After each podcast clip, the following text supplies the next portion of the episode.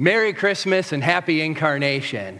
It is a joy to see you today, and it should be a joy for all of us because this really is the most wonderful time of the year. But sometimes we don't act like it.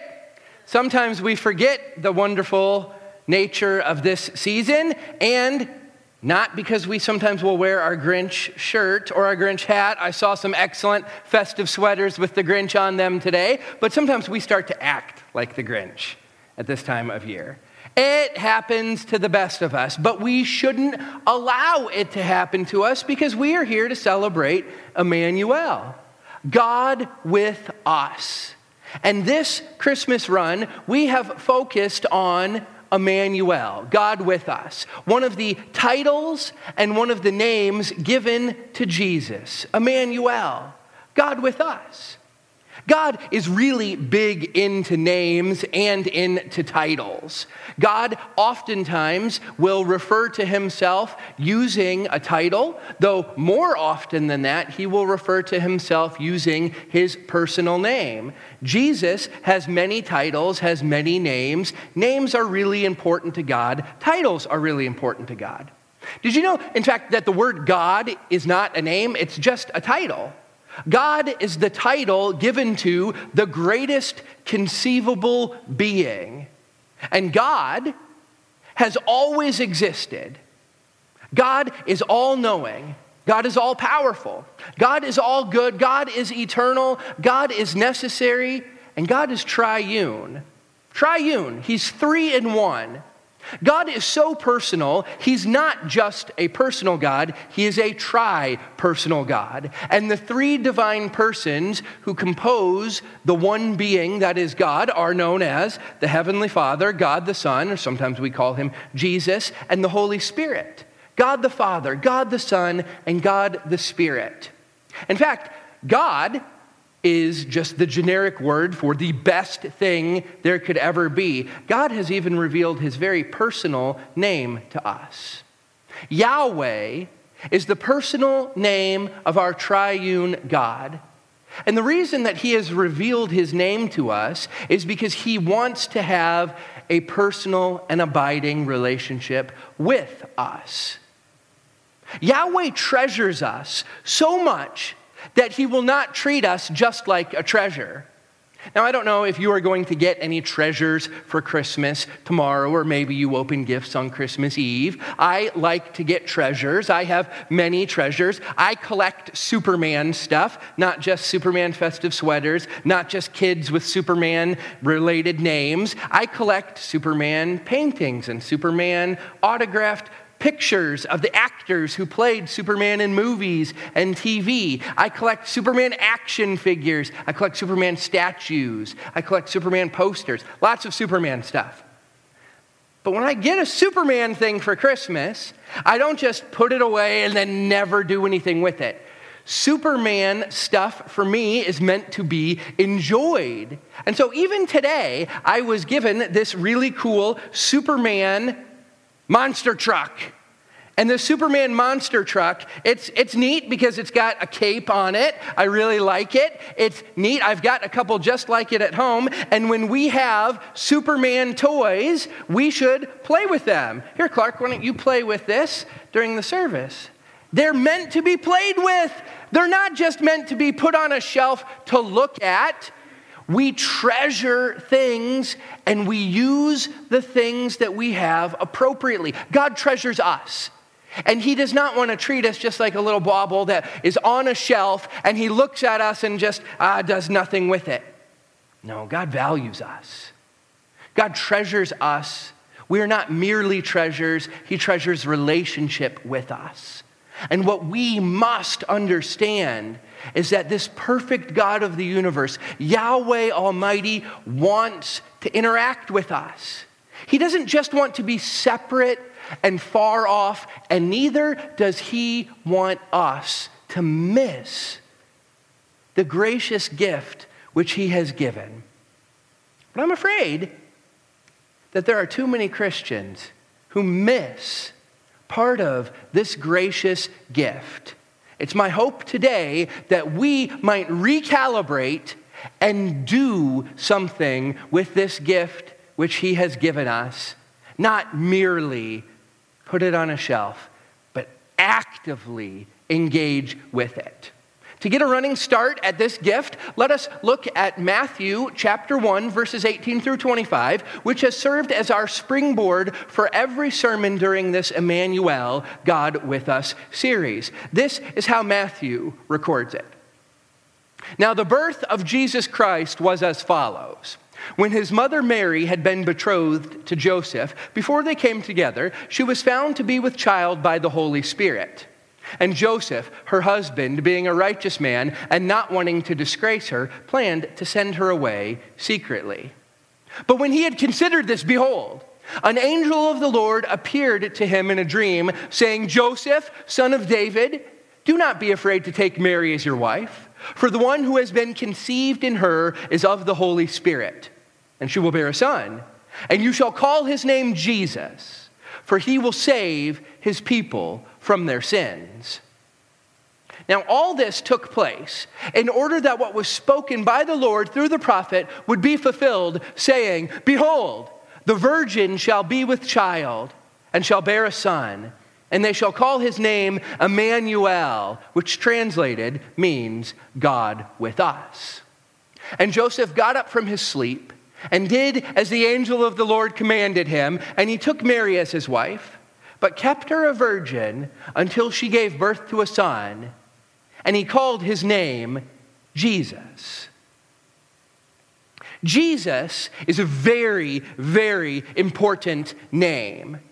One of the other titles given to Jesus is Emmanuel, God with us, which translated means God with us. We understand He is this gift given to us. God is with us, and we need God to be with us because we have been separated from God. The story of the Bible is the beautiful story of Yahweh pulling his people back to himself, drawing them ever nearer so that they might have relationship with him, so that those he created in his own image might be able to experience what it is they were actually created for. And so, this glorious summary of the Christmas story reveals a lot of what we must understand in order to truly appreciate the gift that God has given us. First, we must understand that the names involved are very, very important. When we hear an angel of the Lord, this is the New Testament translation of the Old Testament, angel of Yahweh. Because every time we see the Lord, sometimes our translations in the Old Testament will translate Yahweh's personal name as the Lord. In fact, the name Yahweh is used 8,000 plus times in Scripture. This is more than twice as often as the generic word for God. Yahweh is God's personal name which he revealed in Exodus 3:15 to Moses and he declared this is my covenant name which shall be worshiped from generation to generation. But that is not the only name that we must understand, but that name is important to understand the name Jesus.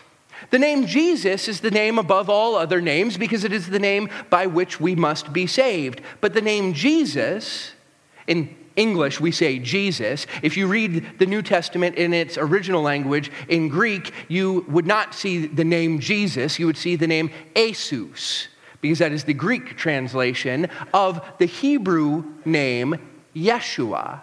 In Hebrew, it's Yeshua. In Greek, it's Iesous. In English, it's Jesus. In any language you put it, it means the same thing Yahweh saves. Yahweh saves. Every single time you say the name Jesus, you are invoking the personal name of our triune master, Yahweh. Yahweh saves. This Yeshua, this Jesus, this Jesus saves us. And that's what Matthew declares. Name him Jesus, for he will save his people from their sins. That is from what we must be saved. Sin. Sin is a really big problem. Sin is that which separates us from God. Sin causes a gap between the perfect God and imperfect mankind made in Yahweh's image who have sinned.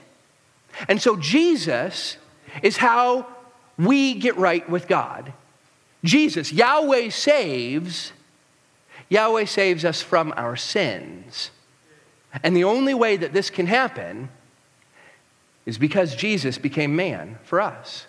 God became man. Jesus is our Emmanuel, God with us. We celebrate the incarnation, and it is truly a happy thing indeed because Yahweh took on flesh and came to save us from our sins. And this is very, very important indeed because, as the New Testament book of Romans, chapter 6, verse 23 tells us, for the wages of sin is death, but the gracious gift of God is eternal life in Christ Jesus our Lord.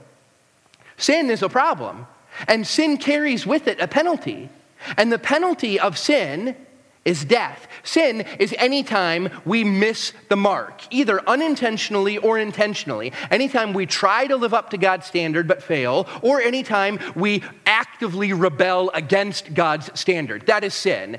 Accidental or purposefully missing the mark. And all have sinned and fall short of the glory of God. No matter how hard you try, you just can't hit the mark of God's perfection. Yahweh is too perfect for us to live up to. We just can't do it. And because we follow in the footsteps of Adam and of Eve, we are doomed for death. Death is a separation. Death is separation.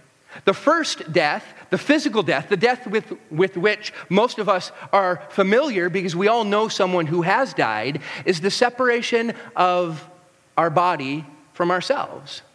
We are souls embodied, and when death occurs, the body and the soul are separated. But the soul doesn't cease to exist. The soul doesn't stop existing. The person who has died no longer is embodied, but continues to exist.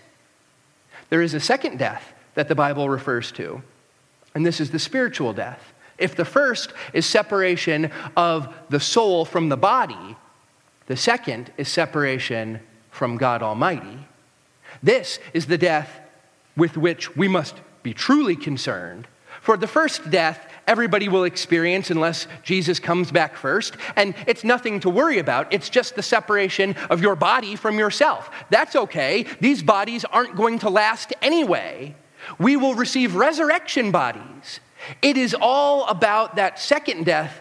That's what we must be concerned about. For if we are separated from God, we are in big, big trouble.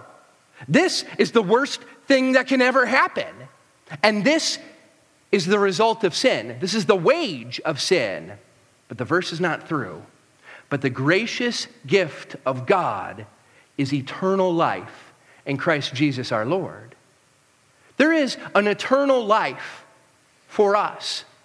But the eternal life of Scripture is not something that just starts later Eternal life is something that starts as soon as we believe, as soon as we place our faith in Yahweh saves, in Jesus. As soon as we make him our Lord, this Emmanuel, God with us, our eternal life begins. Because the Greek word for eternal, aionios, is not merely a word which modifies that in the temporal realm. Certainly it can. Eternal is a temporal word, to be sure.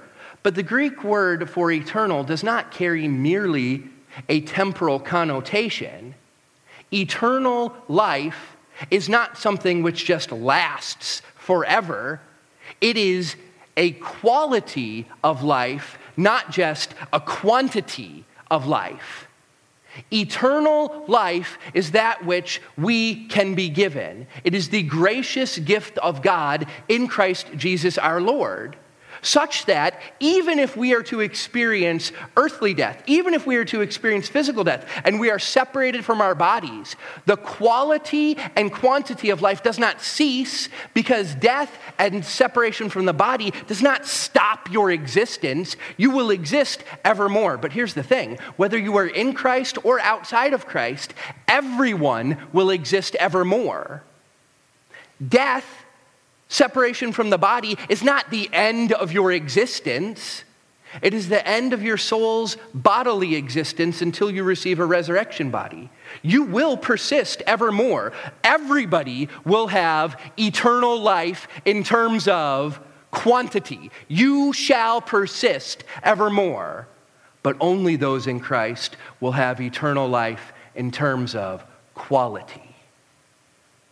Those outside of Christ will exist evermore, but separated from God. This is not life at all. It's existence, but it is death. It is the separation. This is what we must be concerned with and we must tell those around us because we understand that the wages of sin is death and all have sinned and fall short of the glory of God. That means every single person is on the hook for separation. And I'm not talking separation just from the body. I'm talking separation from God Almighty, from Yahweh's presence, because Yahweh is perfect. Yahweh is holy. Yahweh is good. Yahweh cannot be around sin. Sin must be paid for, and the wage of sin is death. Now, the gracious gift of God is eternal life in Christ Jesus our Lord. Here's the thing Jesus died on the cross to pay your sin, He died for our sins. That means the sin, the price of which we owe Yahweh, death, has already been paid by Jesus. He already died on the cross for us, so we do not need to be separated from God. We do not need to pay for sin, for sin has been paid for us. Instead, we can receive the gracious gift and we can start that eternal life right now. But some Christians are in the habit of delaying eternal life, thinking, eternal life will be great. Eternal life will be so fun once it starts. First, we've got to get through all of this and all of this, all of this, all of this, this stuff. Like, like, what's the worst thing you can think of when it comes to Christmas time? Maybe it's wrapping presents. How is it that as a grown man of 43 years, I still wrap presents in a horrible, ramshackle, awful way? Yesterday, or a few days ago, we went to Columbia, and I gave my brother a Kansas City Royals hat and my dad a Missouri tumbler coffee mug and an MU umbrella. And I was wrapping these things and I found the most peculiar paper. It was paper that no matter how sharply you fold it, doesn't hold a crease. It's useless.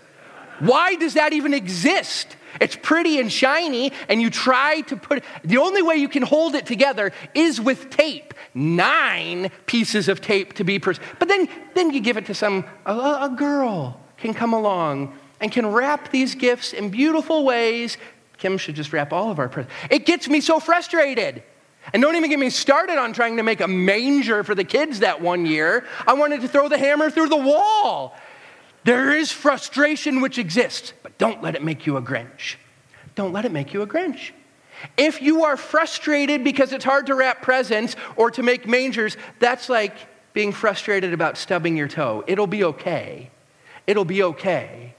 There are much bigger things. Oh, but some of you think, no, no, there are much bigger things. After all, this Christmas is really sad because I don't have enough money, or this Christmas is really sad because I don't have my loved one, or this Christmas is really sad. I know. I know. And yet,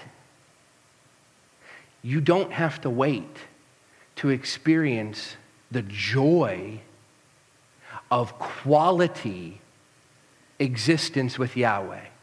You can have that right now. Despite the frustration, despite the sadness, you may experience it right now. It's not something that you just, as a Christian, think about as a treasure that you put on the wall and you just look at occasionally, but you don't do anything with it. No.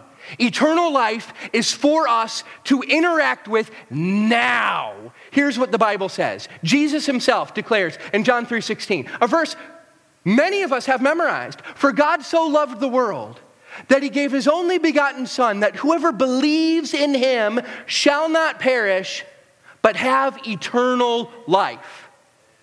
Jesus was given. God the Father gave us God the Son. He gave us the Son. He loves us so much, he gave his son to us, the Father did, so that we would not have to perish, not have to be separated from him, but have eternal life. Have not just existence, but the quality of life, not just the quantity of everlasting existence, but the quality of being with him. He wants us to be with him. It's eternal life that he offers. This is the gracious gift of God. In fact, Jesus will say in this same chapter, 20 verses later, he will declare, He who believes in the Son has eternal life, but he who does not obey the Son will not see life. But the wrath of God abides on him. So if you want to experience eternal life, believe Whoever believes in him shall not perish but have eternal life. Whoever believes in the Son will have eternal life. Now, belief is really, really important, but belief is not merely an intellectual exercise whereby you come to the understanding that it's true Jesus existed and died on the cross. No, belief is much more than that. In fact, the Greek word which gets translated into our English word believes here is the Greek word pisteuo. And this word pisteuo variously gets translated believe, trust, occasionally obey, and most of the time actually faith. You place your faith. It's far more than merely intellectual assent. In fact, Jesus declares that in this verse, whereby he says, But he who does not obey do you notice how obey and believe are seen as contrapositives here? They're the opposite of each other. Whoever believes in the Son has eternal life, but whoever does not obey, the Son will not see life. Belief and obedience go together because when one places faith in Jesus, there is an intellectual component. You do come to believe that, it, yes, it's true. Jesus is God. He died on the cross for my sins and was raised from the dead for my justification. But you believe it in your heart. And this heartfelt belief is very different than merely headfelt belief because heartfelt belief is whereby your life's orientation turns. Once you were squarely walking in the kingdom of darkness. But when you believe in your heart in Yahweh saves, in Jesus, the entire orientation of your life changes. And now you are in the kingdom of the Son. Even before you take one step of obedience, even before you walk the obedient life, Believing in your heart changes your orientation. So now you have this heartfelt belief, this faith, and now you walk in obedience. There must be loving obedience which follows heartfelt belief. They go together. Otherwise, the wrath of God abides on him. Here's what I mean Jesus died on the cross for your sins, but if you don't accept that gracious gift, the wrath of God abides on you still, and you shall pay for your own sins. That is the condition of humanity. Well, Jesus will continue. In John chapter 5 verse 23, he declares, "Truly, truly, I say to you, he who hears my word and believes him who sent me, that is the Father, has eternal life and does not come into judgment, but has passed out of death into life. If you hear the word and you believe in him who sent Jesus, just like in the previous verse we talked about, you believe in Jesus. And just like the verse before that, you believe in Jesus. Believe. Intellectual belief, heartfelt belief, loving obedience. You place your faith in Jesus, you have eternal life. If you believe, this person has eternal life. And you don't have to pass into judgment, but rather, you've passed out of death into life. This is really, really important. It's so important that sometimes we get caught up on the obey part. And we think, oh, oh, obey. Christians really have to obey. We have to obey. Just like Jesus said in, in John chapter 3, verse 36. If you believe in me, that's great. But if you don't believe in me, remember what it said, then the wrath of God abides on you still. And sometimes we get caught up in the obedience part and we think it's all about obedience. Like Christianity and the sum total thereof is doing good things. You obey. Jesus did not come so that we could better obey the law. Jesus came perfectly to fulfill the law.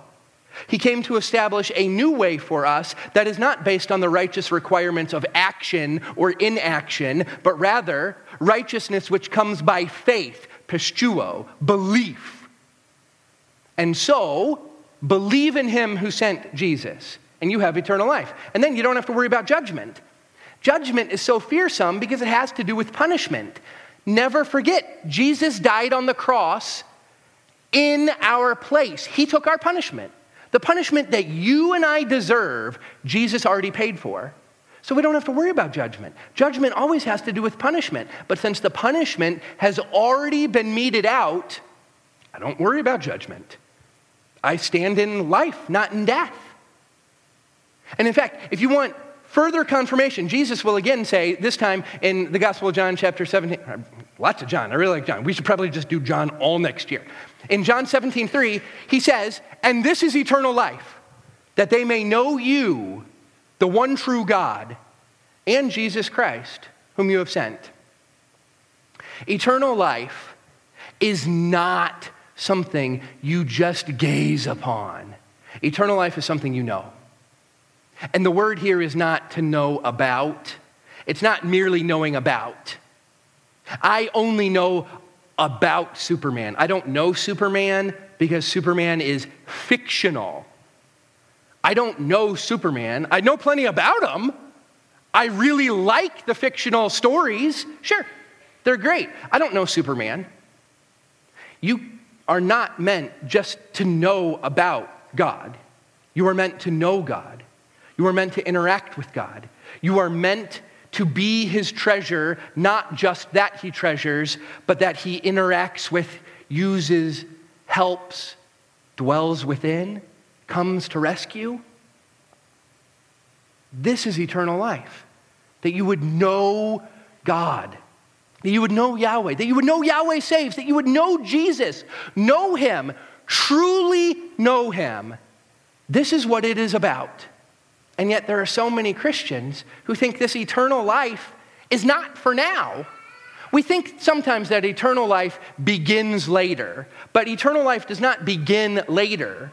Eternal life is not like have you ever gotten one of those presents where your mom or dad ordered it, but it didn't get here in time? And so they printed out a picture of it, put it in a box, wrapped it up, you opened it, and you're like, oh, it's a picture of, like, it's not really just a picture. Your actual gift is coming later. Lots of us treat eternal life that way. It'll be great when it gets here, it's already here. It is already here. I know that because the gospel writer John, who quotes Jesus so beautifully, will now also, in a letter that he writes to the church, established, maturing, growing in the power of the Spirit, growing in Christ likeness, he writes this to close his first letter. In the book of 1 John, chapter 5, verses 11 through 13, he writes these words And the witness is this that God gave us eternal life, and this life is in his Son. God gave us eternal life. This gift, Romans 6:23, for the wages of sin is death, but the gracious gift of God is eternal life in Christ Jesus our Lord. John 3:16. For God so loved the world that he gave his only begotten son that whoever believes in him shall not perish but have eternal life. Or John 3:36. Believe, don't disobey, believe or John 5:24. Believe you must believe in the Father, John 17, 3. This is eternal life, that you would know, believe in your head, in your heart, in your life. Eternal life has been given to us. Jesus came, our Emmanuel, God with us. God came to be with us to save us from sin so that we could be with God. We need to start living like it. Well, verse 12 tells us He who has the Son has the life. He who does not have the Son of God does not have that life. You can have that life, but there's only one way to get that life. Everybody will experience eternal, in terms of temporal, in terms of quantity. Everyone will have eternal existence. The question is whether that will be qualitatively life or qualitatively death. It is all about whether or not you have the Son. Do you have the Son of God? If you have the Son, you have life. If you do not have the Son of God, you do not have these life. And then he wraps up with verse 13. These things I have written to you who believe in the name of the Son of God, so that you may know you have eternal life. John writes this to those who believe in the name of the Son of God, so that they can know they have eternal life. Not so that they can know someday they will eventually get eternal life. They have it now. Believe that you have it now. It has begun already. It began the moment you believed, the moment you placed your faith, the moment you had heartfelt belief, trust, willing to follow it up with loving obedience. That's when eternal life started, and it will not end even when you die physically. Separation from the body is nothing. You will continue to exist, you will continue to persist, you will exist evermore. Exist evermore with Him. But don't just wait to enjoy Him until later. You have eternal life right now. You've heard the word. You believe in Him. You believe in the name of God the Son. You know the name of God's Son, right? Jesus, Iesous, Yeshua. His title, Yahweh saves, Emmanuel, God with us. Jesus is Yahweh saves. You know that name. You believe in that name. You confess that name. And because of that, you have eternal life. Please, please. Even if you're a Christmas time Grinch, don't be a Christian time Grinch. You have eternal life. Live like it's awesome. Go watch the game. Go eat something great. Go give a present. Go joyously open a present. Go to a movie. Hang out with friends. Call your mom. Call your grandkids. Do something great. This life is not meant to suffer through exclusively. Oh, you may be called to suffer. In fact, Jesus says you probably will if you wear his name. But this life is not just about suffering, because this life is not all there is. If this life is all there is, you stub your toe and you cry because your body hurts. Or you grieve without hope outside of Christ when someone you love dies. This is not all there is, though. Eternal life is here and now, not just for the hereafter. It's time that we do something about it. It's time that we celebrate. So here's what I'd love for you to do this week. This Christmas week, as you come back tonight for candlelight service, as you celebrate tomorrow the birth of Jesus, what I want you to do this week is would you read 1 John chapter 5? The whole book is great, but just skip to chapter 5. That's fine. Read 1 John chapter 5.